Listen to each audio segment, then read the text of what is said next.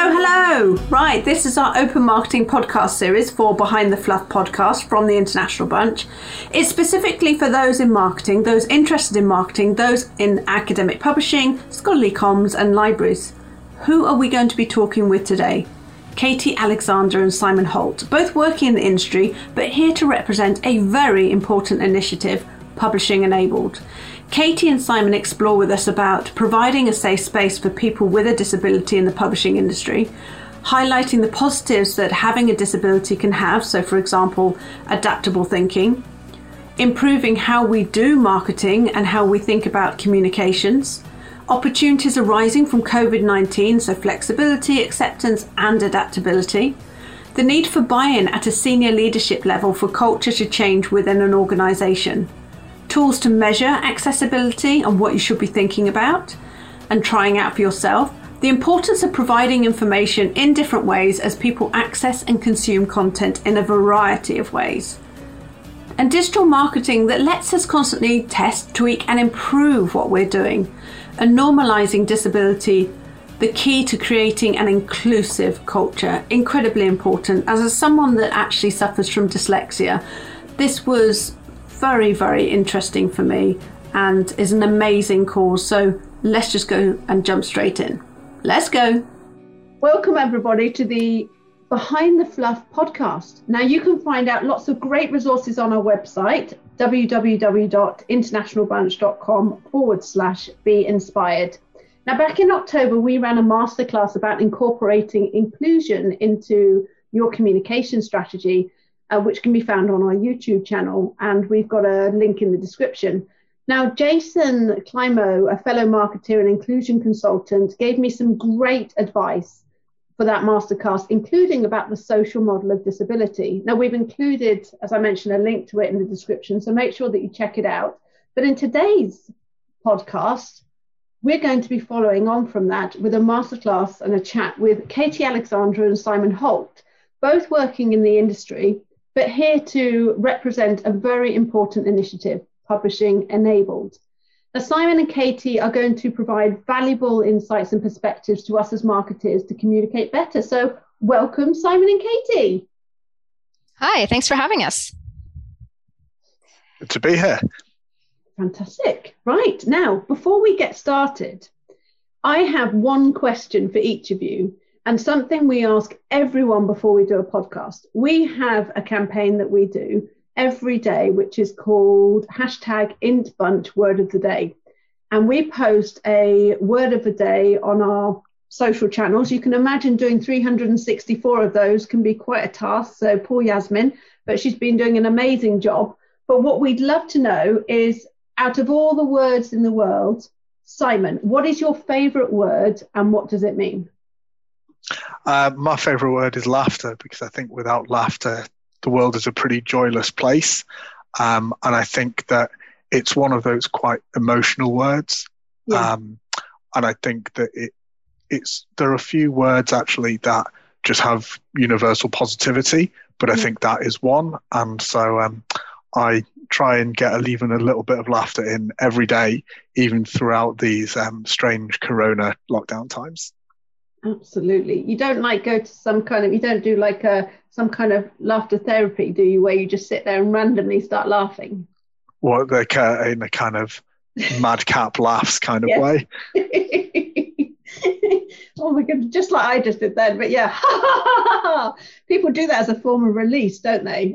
Yeah, I mean, people say to me they have quite a distinctive laugh, so maybe you'll you'll see that later on. Oh, Let's yeah, see how maybe. this pans out. we get you laughing. Mm that'd be awesome. Um, Katie, what about yourself? Um, this was I found this really difficult, um, but I I think it's serendipity. So mm-hmm. one, I just like the way it sounds, um, but also uh, I'm a generally positive person, and I think I love this word because it conveys the the kind of the beauty and the adventure that the small and big kind of chance occurrences can bring bring to life, and it's yeah. not just in life, but even in I guess if you think about the industry we work in, it's all those unexpected discoveries that have just changed the world. Absolutely. Absolutely. Two brilliant words. So now what I'd love to hear more about, and I know that the audience would as well, is talk to me more about Publishing Enabled. Why was it founded? I can go first on this. So, we, Katie and I, and a couple of other people, felt that um, we wanted a space within the publishing industry where people could feel supported um, that have a disability or have caring responsibilities who are interested in this area, and also um, where we could maybe provide some resources um, in terms of best practice. We feel that for other demographics, whether that's gender or race or LGBT, there are some quite um, cogent communities within the industry, but we felt that was missing for disability. I think disability is something where um, not only can people feel a bit on their own with it sometimes, but also I think it can be quite tricky um, to convey disability in a positive light because every time you meet somebody, inevitably you end up talking about what you can't do rather than what you can do. Yeah. So we wanted to provide a positive voice for the publishing industry where we talk about um, the strengths and the skills like problem solving, adaptability, um, thinking in a different way that having a disability has given us in order to show the value of people within the publishing industry and so that those people are able to feel more supported whatever company they're at and to feel like they're part of something um, mm. and not on their own and left out yep is there anything you want to add to that katie no i think simon summed it up beautifully so if you have people in the industry who um, what you've said really resonates with them, is there a good way for them to contact you? Yeah, so at the moment, um, we are working on a website, uh, but we do have a live LinkedIn page. So you can contact us through there, um, or you can email either Simon or myself, um, and we'll be happy to, to get back and answer any questions. Perfect. Thank you so much. So tell me um, now, um, is I've got my question here, and I'm thinking it's quite similar to what we talked about, or what Simon's just talked about. But I wonder, is there, in terms of the actual emotional, passionate side of things, tell me more about where your passion to be part of Publishing Enabled comes from. So, Katie, if we start with you. Hmm. Um, I think there's a few reasons. One is I kind of just want to make things easier for the generations that are coming. Mm-hmm. So that, you know, starting out a career. Um, so I spent so many years working and I've it's been, you know, 20 plus years now in the industry and I concealed my disability through most of it. Yeah. Because I was, you know, for various reasons, some of them personal, kind of that feel, feeling of ashamed and uh, thinking less of myself, thinking, you know, I had to prove myself. Um, also reacting to reactions that other people might have if they did find out that I was dyslexic. So I think part of it was trying to help change and have a more positive view on all the things that we do bring was so important to me so that mm-hmm. you know other people starting out their career just have an easier time and just cle- we clear up a lot of these misconceptions that are out there absolutely and simon yeah that's what it was about for me too i found it quite challenging to get into the publishing industry um, mainly looking back because a lot of hiring processes and interviews were set up in a way that I couldn't really access. I'm visually impaired, so an example would be um, if we was applying for a job as uh, something like an editorial assistant um, that didn't involve proofreading, you'd have a proofreading test to test kind of general publishing competence. Well, that's great if that's part of your job, but pretty irrelevant if you're not. And obviously, mm as someone who's visually impaired, that will be impossible for me. Mm. So I want to make it easier for the next um, generation. But also, as I've moved through my career, I realized that a lot of the things that I thought were weaknesses in terms of being mm. uh, having a disability actually were strengths. And the reason that I've been able to do things differently or been successful is not despite having a disability, it's because of having a disability. And actually, for me, I thought, well, hold on here. There is an opportunity not just for individuals, but for businesses um, to really make use of a talent pool that they're not taking advantage of. Um, and therefore, I think that we have a role to play in educating um, people and maybe changing um, some of the stereotypes. It's fantastic. Um, so you have an article that you've done in Scholarly Kitchen, which we'll include a link to as well in the description, and it's a fantastic article. And you discussed about culture and lack of awareness being behind the poor representation of people living with disabilities in the scholarly publishing industry. Now, that was two years ago. How have things changed, and what has been done to establish or even progress change? So that's um, one. I can't believe it's been two years. I know, right? um, it may be that the last 12 months are a bit of a blur. So it's kind of as time has stood still.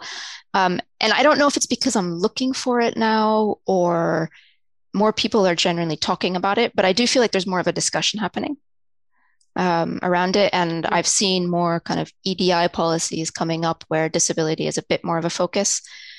I think there's still a very long way to go. I think it's kind of just starting out. Um, but I think, and hopefully, I'm not just seeing things because I'm focusing on it more, but I do feel like there's a lot more discussion in the industry around dis- disability within publishing. I'd agree with that. I think attitudes have changed a lot. Attitudes are changing from can't do to can do.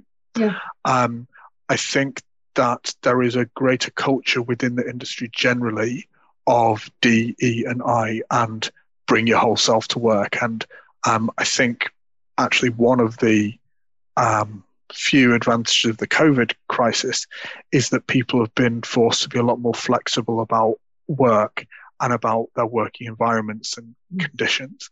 And therefore, not just with disability, but with all kinds of different situations, um, it means that workplaces, I think, are a lot more flexible and willing to make uh, adjustments and adaptations. I think, as Katie said, there's a long way to go. And I think there's still quite a gap between wanting to do the right thing and then knowing what the right thing to do is and having policies in place. But I think that um, I can at least have a discussion now and say, you know, these are some issues and these are some proposed solutions and be taken seriously as opposed to in the past where it's been you know that's very nice but we can't really help you because you don't fit into our traditional way of doing things. Mm. yeah. No absolutely. Um, and you're right you know edi is very much more much higher on the agenda than it used to be. I mean i've been to several edi sessions but i think you know, outside of this podcast and our discussion here, you know, we chatted, um, us three, um, I don't know, a few weeks ago, and talking about the landscape with EDI and the importance of. And it was interesting when we were chatting. I think Simon, one of the things that you had highlighted to me, which I then went on to go and I went to a, an EDI workshop straight after we chatted, and I took some of that feedback that we were talking about in there into that session and I think one of the really interesting points that really resonated with me and still sits with me and will sit with me for a while is when you'd mentioned about it's fantastic to see the progress that is happening um, with EDI.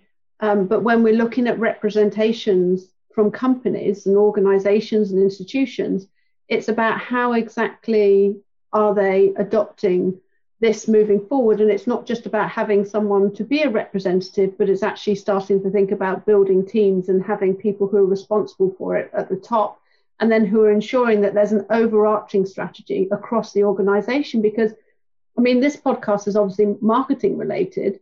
But um, and is listened to by others outside of marketing in the publishing industry and beyond.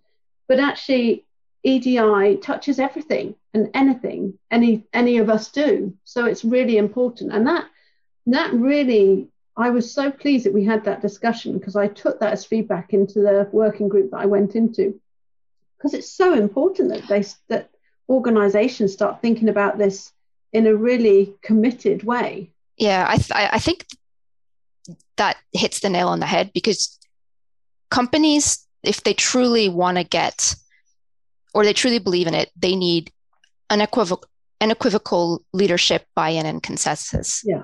for their initiatives and they have to understand that they're actually critical to business success yeah. so if you don't have buy-in at that leadership level the levels below aren't going to prioritize the programs they're not going to be essential because they don't fit into business metrics on which the organization and is is measured. So if you don't have these initiatives, diversity, inclusion, disability, yeah. and they're not a founding principle, and even I'd say should be part of the measurable compensation um, at a leadership level, yeah. then you're not going to get the change. You will just get lip service and, and um, tick, ticking the boxes.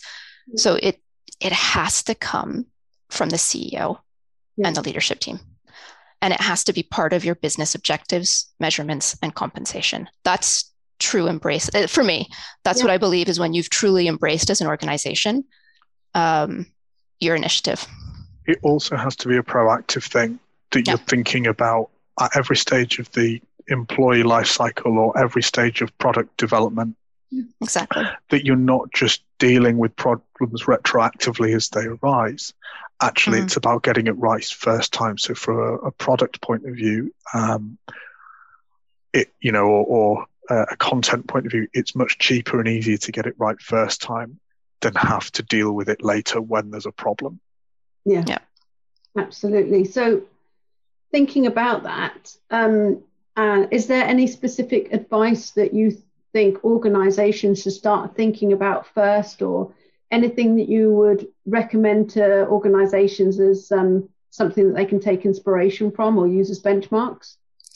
I mean, I would say it has to look it, it has to be at the CEO and senior leadership level, and it has to be it has to be part of your your business success. And so, like Simon was saying, it has to be part of your product development. It has to be if you make it part of your business the, the critical kind of criteria for business success and compensation, mm-hmm. you'll start to put it everywhere and you can start with um, you know small changes and then you start to build it into your product product roadmaps. You start to build it into some of your marketing. You start to build it into your hr practices because it ends up becoming an objective for every single department. Yes exactly. Um, and until yeah so i mean that would be my my recommendation.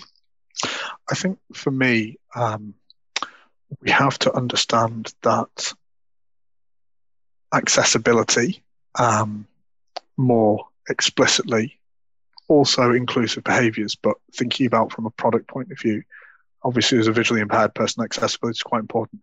We have to stop treating it as a nice to have and we have to start treating it as a compliance thing. There are free tools out there like the Wave tool, for example, that I'd really recommend that is free and that does um, an accessibility review of any website or online material. Um, I would recommend you use it. There's um, obviously guidelines, accessibility guidelines that are in place as well. And I think that far too often um, there are conversations like, you know, well, we can either make it accessible or we could add um, a new feature. Well, actually, there's no point in having a new feature if a significant proportion of your users can't actually access the product um, that you're creating. Mm. Absolutely. Um, and I think one of the interesting things when I went to that working group and I gave that specific feedback and we started um, having some further discussions, what when when people are very much focused and thinking about we need to have um, different representation from different communities and people of different disabilities, for example, etc., in these different areas, what happens is is because sometimes you're dealing with minority groups these people are often targeted the most to do things. And it's actually also about being careful and considered because this was for um, this was with um, some librarians i did this.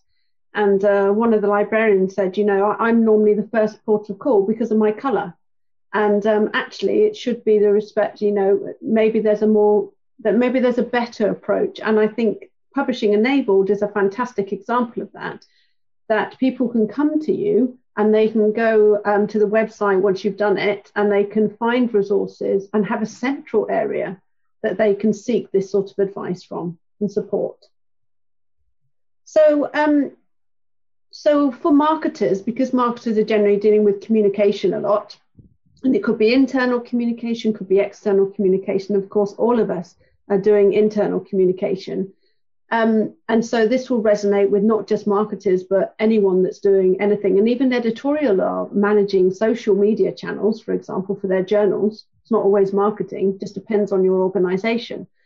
So um, when we think about communication through online media, email marketing, anything that falls under the category of digital marketing, um, are there things that you think marketers should be mindful of? Um, I guess I'll go first. Um, I think first, I think the, as as marketers, we have to be mindful of is most of the changes that need to be made to be to, to, to have an inclusive marketing campaign benefit everybody right? It's it's just it benefits everyone. Yeah. um, and there's some kind of easy wins um, and there's some things that you know need to be put into part of a workflow. Once you have them into your workflow and your process it will become easier over time um, and just a kind of a few things uh, to think about are, are things like simon suggested you can put your website through you know how accessible is it um, have you ever tried using your website without a mouse? um, uh, you know, th- things or like with a screen reader. With a screen reader, exactly. Um, you know, use alt texts on your images on social. And there's a lot of great resources on how you can do this in Twitter. Um, Hootsuite makes it really easy if you use platforms like Hootsuite. Um, be mindful of you know PDFs and you know, I say this, but you know, I'm still trying to find great alternatives to PDFs for things like white papers and reports, but PDFs are not always the best. You know, if and also too much copy. Your language does not have to be overcomplicated. Use simple words and shorter text. And I know in publishing, especially, especially academic publishing, we do love our big words and our jargon. but you know, we don't you don't have to always use them right? You can you can cut them down. You can have plain simple language. Always have a great executive summary for those of us who might struggle with reading a little bit more than others. Uh, think about different medium. Can you do something in a video you know or podcast? Have captions? Um, so there's i think there's a there's actually quite a lot that can be done that hmm. really doesn't take that much extra time i think for me just building on what katie said actually the point to make here is not a disability point, it's a human being point, and that is different people access information, access content yeah. in different ways, right? So there's no point in creating a, a video if you're not going to have closed captions and you're going to have a voiceover. You can have closed captions and that's great. I won't be able to read it though. Yeah. You can have a voiceover and that's fine, mm-hmm. but a mm-hmm. deaf person won't be able to listen to it. Actually, what we what you need to think about here are, are both. And I think the not only but also approach is actually quite important here. Um, thinking about the different ways that people access content. So for me, that's a screen reader. So it's quite important that um, content works with that. But for other people, they will access it visually, or as Casey said, prefer it in a more prescient um, format, etc. And so I I can't my kind of challenge to the people listening to this is just to think about how many different ways can you present this content to the reader? Yeah. and that will give it the best opportunity of getting through. Yeah. Yeah. You'll you'll yeah I, I agree. You'll just you'll reach more people because you're gonna which from from a business perspective if we even just take it down to pure business it increases your potential customer pool yeah so and, it's and it's kind of a win-win yeah, absolutely. And you know, some marketers will be thinking, "Oh my gosh, you know, I'm I'm so pressured that I've got to get this out by this date." And it's like, well, you know, you're just going to have to start planning this in. But we have. But that's I think. Sorry to interrupt, but I think that's also why leadership is important, right? Like you, if it also becomes part of your workflow, and there's lots of areas in my daily marketing which I know I need to improve on from an accessibility point but starting to make them just part of your process oh, yeah. when you do something in the end, it's it's fast, right? It just becomes something you do. But then there's also that's where the leadership buy-in is important because if you're going to do campaigns or launch a product or the if the accessibility is part of it and it's part of your business success criteria, that time will be built. The time to do it will be built in, and it's not that much extra time. And it's, you know, the funny thing also, is, Sorry, sorry, sorry to butt in. Um, it's also not just about people with disabilities. So if you add subtitles or closed captions, for example, that doesn't just help um, someone who's deaf. It also helps somebody for whom English isn't a first language, or mm-hmm. it helps somebody for whom, um, you know, the they don't understand an accent, or frankly, it just helps lots of people watching that on their commute in the days that we had commuting, um, or elsewhere where sound isn't an option.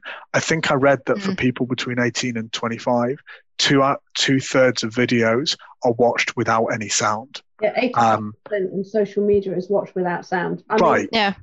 So why would you want to miss out on that large percentage of exactly. your target audience? Yeah. Mm. But you see, even with the time pressure, so my point that I was going to make was people, you know, may think, oh, well, actually, we've got enough technology to help us. And once you refine your process, it actually isn't as time intensive as you think. So you look at Zoom, for example, and Zoom, when you do a recording, it automatically does an audio version, it does your video version. And you can also, if you uh, use a paid version, it will transcribe for you. With our webinars that we do now, I've started um, I have the PowerPoint automatically doing my captions so that they're there on the screen because we stream live to YouTube. And I and even though okay, sometimes it doesn't get my words, you know, I can forgive it sometimes. It's just it's it's just about thinking a bit more inclusively for everyone and not just doing it because you think you're ticking a box. But it's, it's really important. I think it is, but it's also the the long one of the things that I I often I often try to, to tell kind of marketing teams as well is one, yeah, once it's part of your process, it'll go faster. Yeah. But you also have to think about it from long-term impact because a lot of the big players like Google out there are change they constantly change their algorithms. They constantly kind of make tweaks. They're going more and more towards user-friendly, accessible criteria. So if your website with the new changes, I think the Google page experience updates that are coming soon, alt text on your images it's going to really drop you down if you don't have those right? so all of these things if if you're trying to say oh it's going to take me time just think about down the road when you have to go to a website and update thousands of alt text images. Now that's going to take time. So yeah, oh, yeah. there's I think, yeah. I think also though let not the perfect be the enemy of the good. Yeah. um, and one thing i want to say to the people who are watching this is using um, Lou's example of the closed captioning, the automated closed captioning, yeah, it doesn't get everything right, but it gets about 90% yeah, of the words yeah. right. And that means that somebody watching um, can access 90% more of that material than they couldn't before. And I think sometimes we're afraid to embrace these things because it's not absolutely perfect. Yeah. Um, and my message is it's definitely much better than not doing anything at all. Yeah, I agree. I'll and second that. Just and change it, can't you? I mean, we live in an agile world now, and it's funny, Simon, that you say that. And what the trend that I'm seeing from different clients that I'm working with, it's not about putting out exceptional marketing anymore. It's about putting out good, solid marketing, but it's getting it out there and it's looking and measuring what you're doing and changing it. So it's not that perfectionist um, approach anymore. And and I think, and we talked about this just before we started this, is that since being in a global pandemic, um, as a community, as a world, as a society, we're a lot more empathetic and sympathetic mm. to the environments that we find ourselves in now and of the people on a call and the distractions around. Uh, someone, someone's, um, I was on a call earlier and someone's computer, like, it wobbled like that. So, Simon, I'm just wobbling my screen. And I said, and I, and I didn't even notice really. I mean i did in the back of my mind but i didn't didn't faze me. And she was like oh i'm so sorry you know my screen wobbled and um, you know because i'm leaning on desk well i didn't even notice to be honest because I, I don't even notice that stuff anymore. So i think that's an incredibly powerful point that you guys have just made. Um, what are the things so how does digital marketing provide more opportunities to be inclusive was my next question. And in some ways you've already answered that in terms of the types of content in terms of the format of content and how it can be disseminated. And Simon, I think you touched on that mm. really well, talking about the different types of content for people with specific disabilities as well. Are there any other opportunities that you think that digital marketing has for inclusivity? I think you can test with more ease as well. So if you know if you've done a campaign and it's not quite right and I totally second Simon's. It doesn't need to be perfect. you know you you can tweak it. Sometimes you can go back and even edit you know you upload a video to youtube if your description you know go in and edit it. You can't do that if you've already printed a couple thousand flyers. Um, change the font size if you're finding that it's it's not the right size.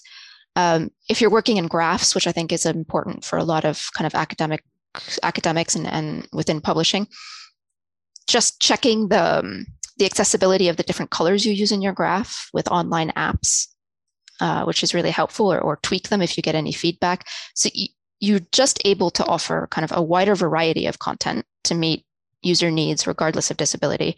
But you're also able to to measure, tweak, iterate, and just you know keep testing and improving. One thing I, I would definitely agree with this. Um, one thing I would say is think about contrast um, specifically. And think about that the colors that you have on your flyer or whatever may not be the colors that people are accessing the material in because on their computer they might invert the colors or they might have a different color scheme that they can see better. Now how do you make that work? Well make that work by having good contrast. Poor contrast means that nobody's reading the material um, and so whilst you mm. might think that you're you know green on yellow looks absolutely fab.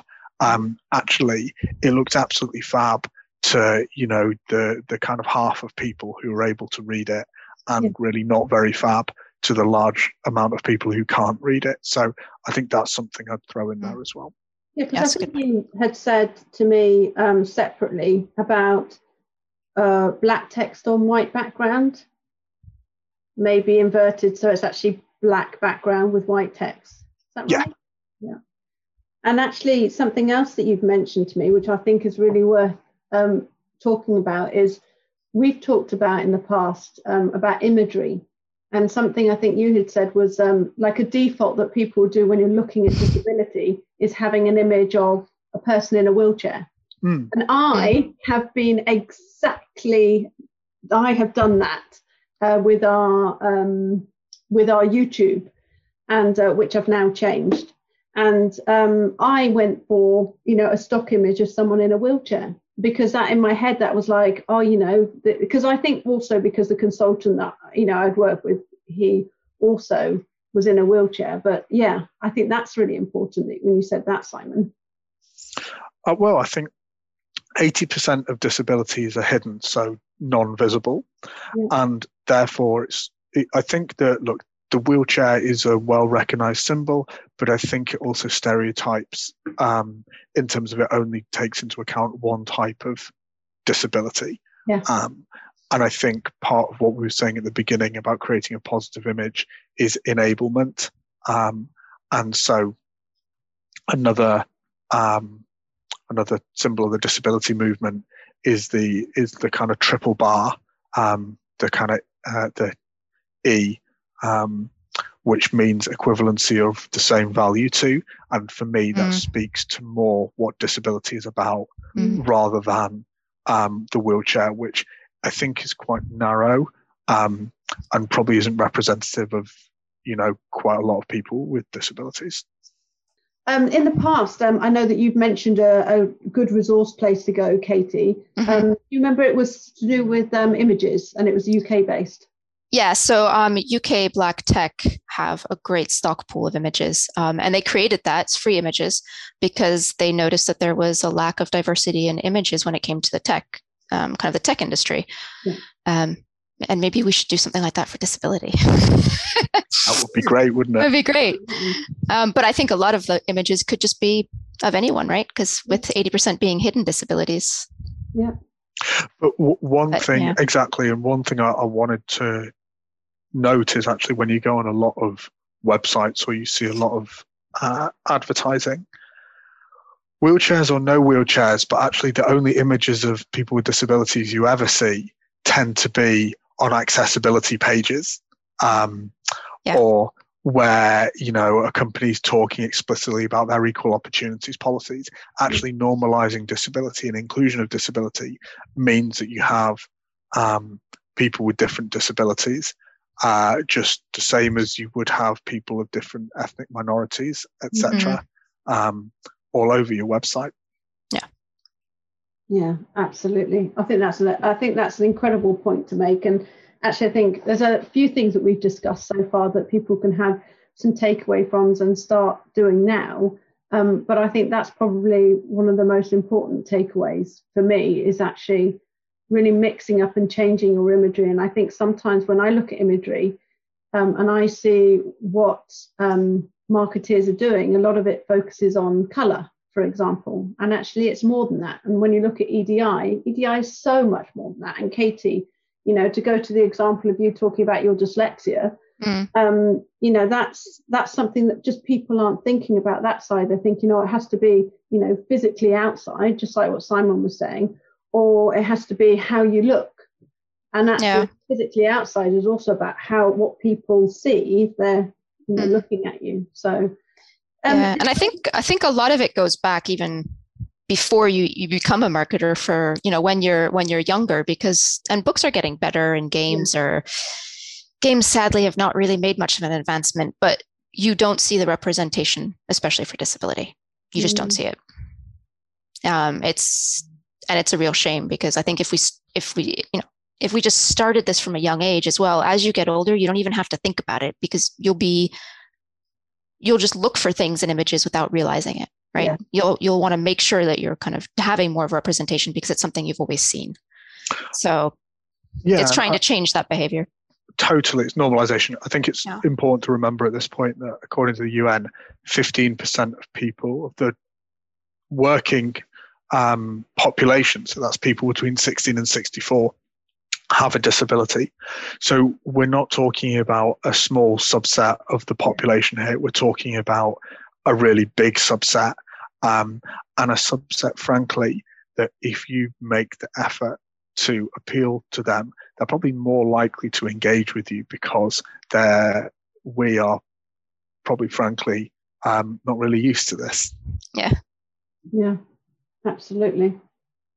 Um, so we talked about digital marketing.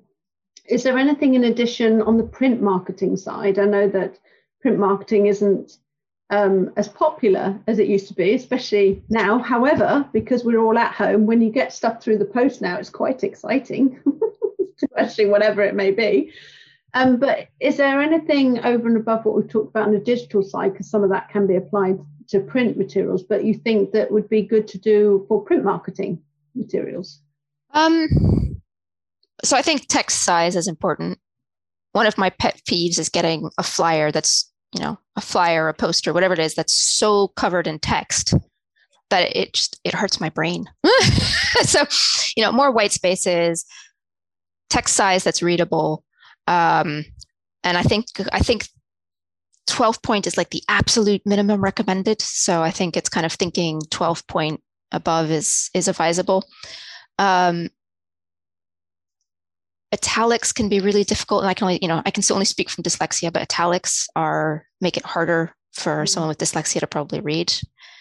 Um, color contrast as well in your flyers.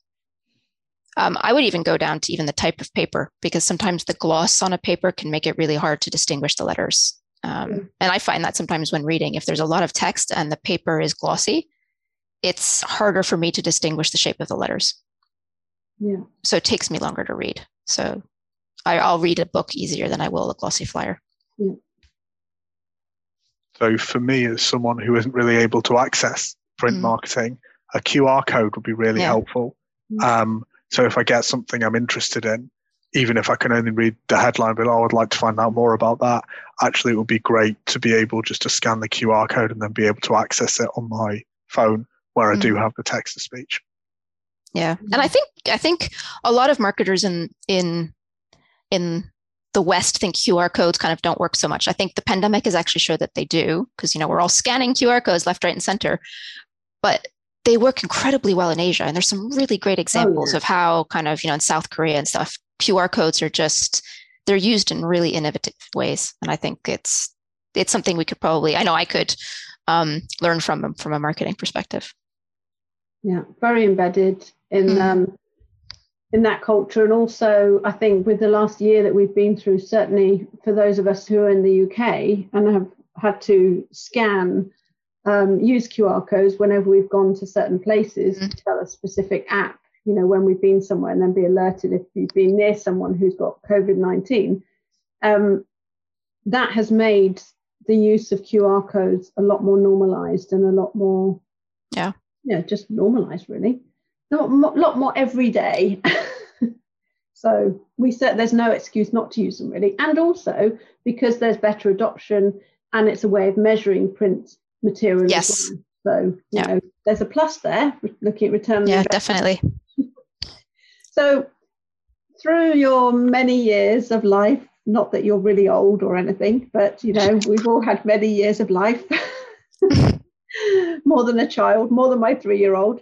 Um, can you think of any good or bad examples of communication? So anything that really stood out to you that you thought, oh, you know, they could do better? You know, the things or things that you see that you go, whoop, whoop, or that just made you go, oh God, that's absolutely awful, and you have a cry.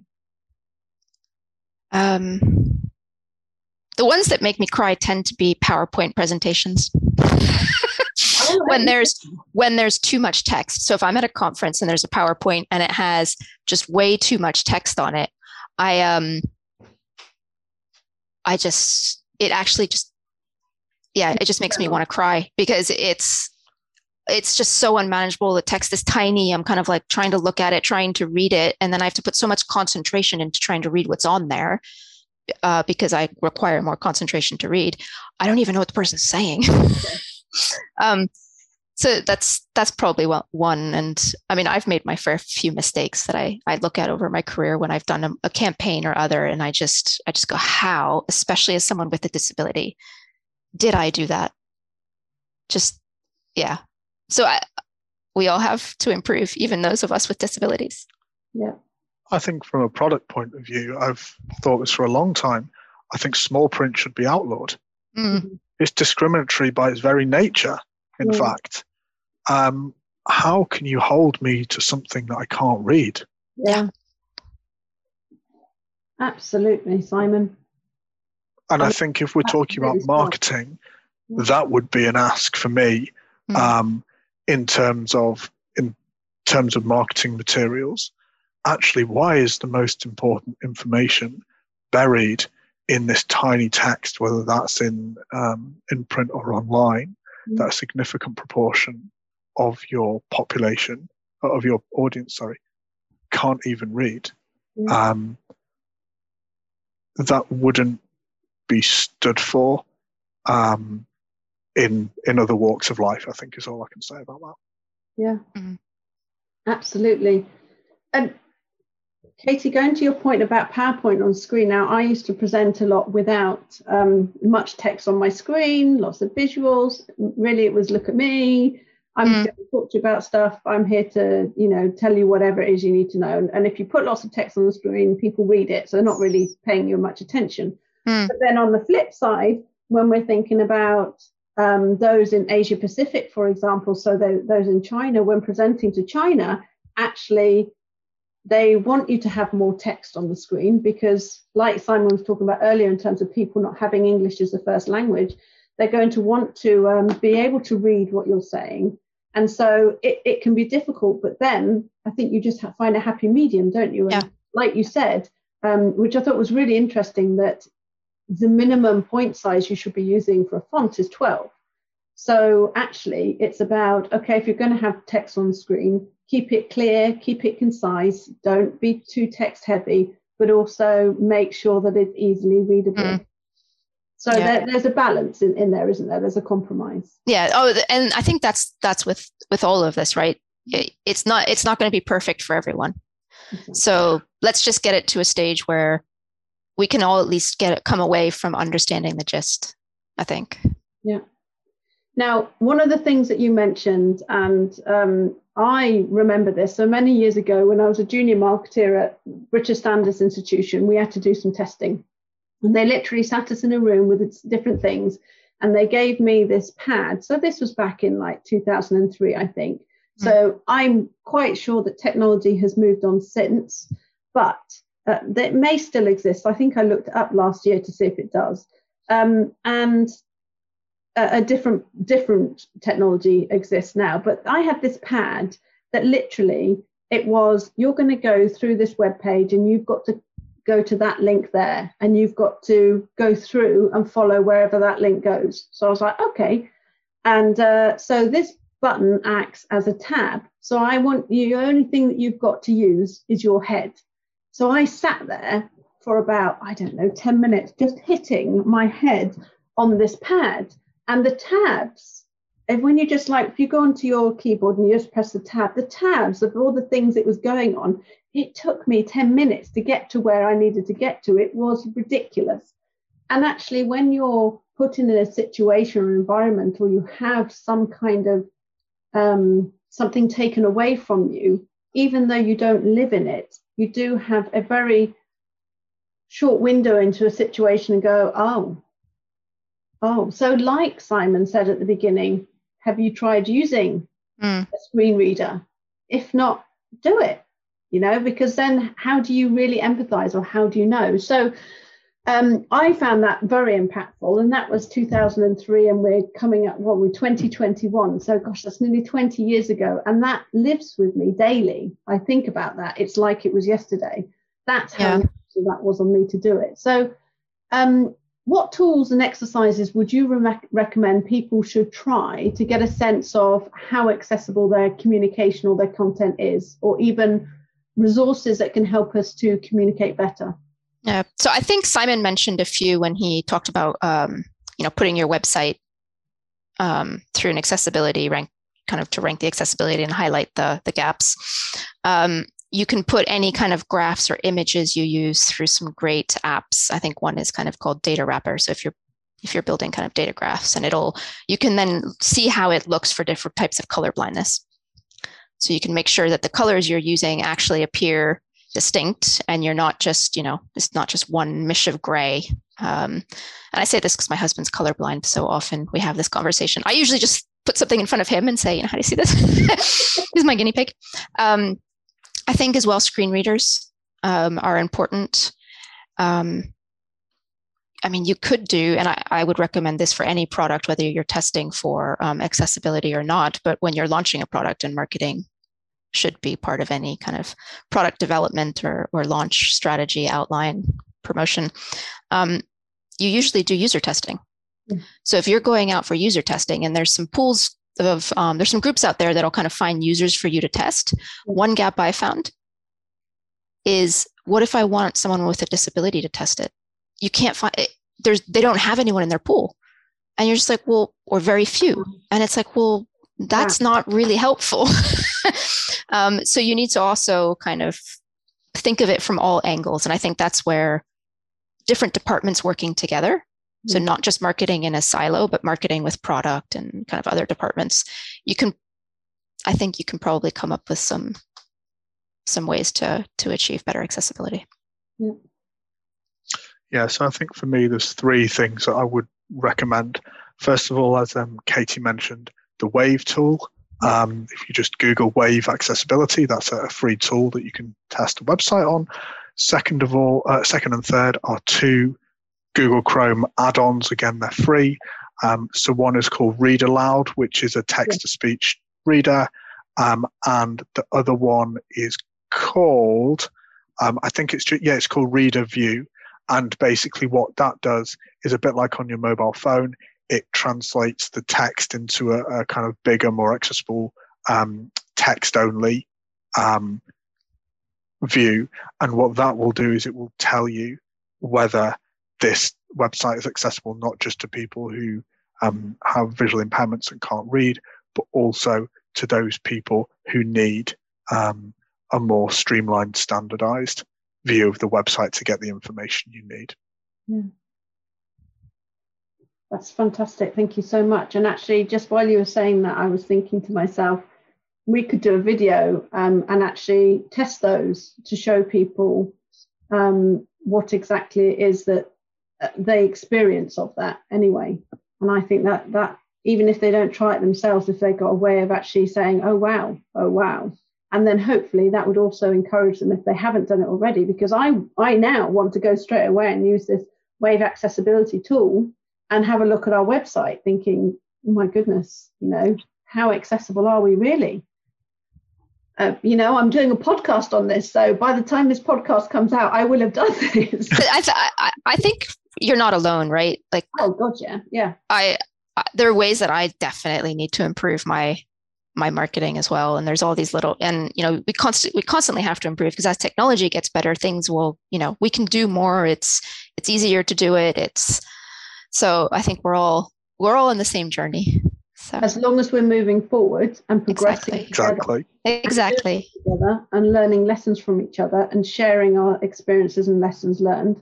Yeah then fantastic um, so in terms of like those few things that we've talked about, is there anything that you would recommend to marketeers to be doing as the bare minimum? So, like testing or um, legislation compliance, which should be done anyway and maybe done by a different department, um, or knowledge of um, the social model of disability. That was probably uh, an amazing thing for me when I did that, uh, when I learned about that, thinking about disability in a different way than a medical way anything that you think is a bare minimum, which it shouldn't be, really, should it? But I mean, I th- I think we've kind of touched most of the stuff we've touched on is bare minimum, um, yeah.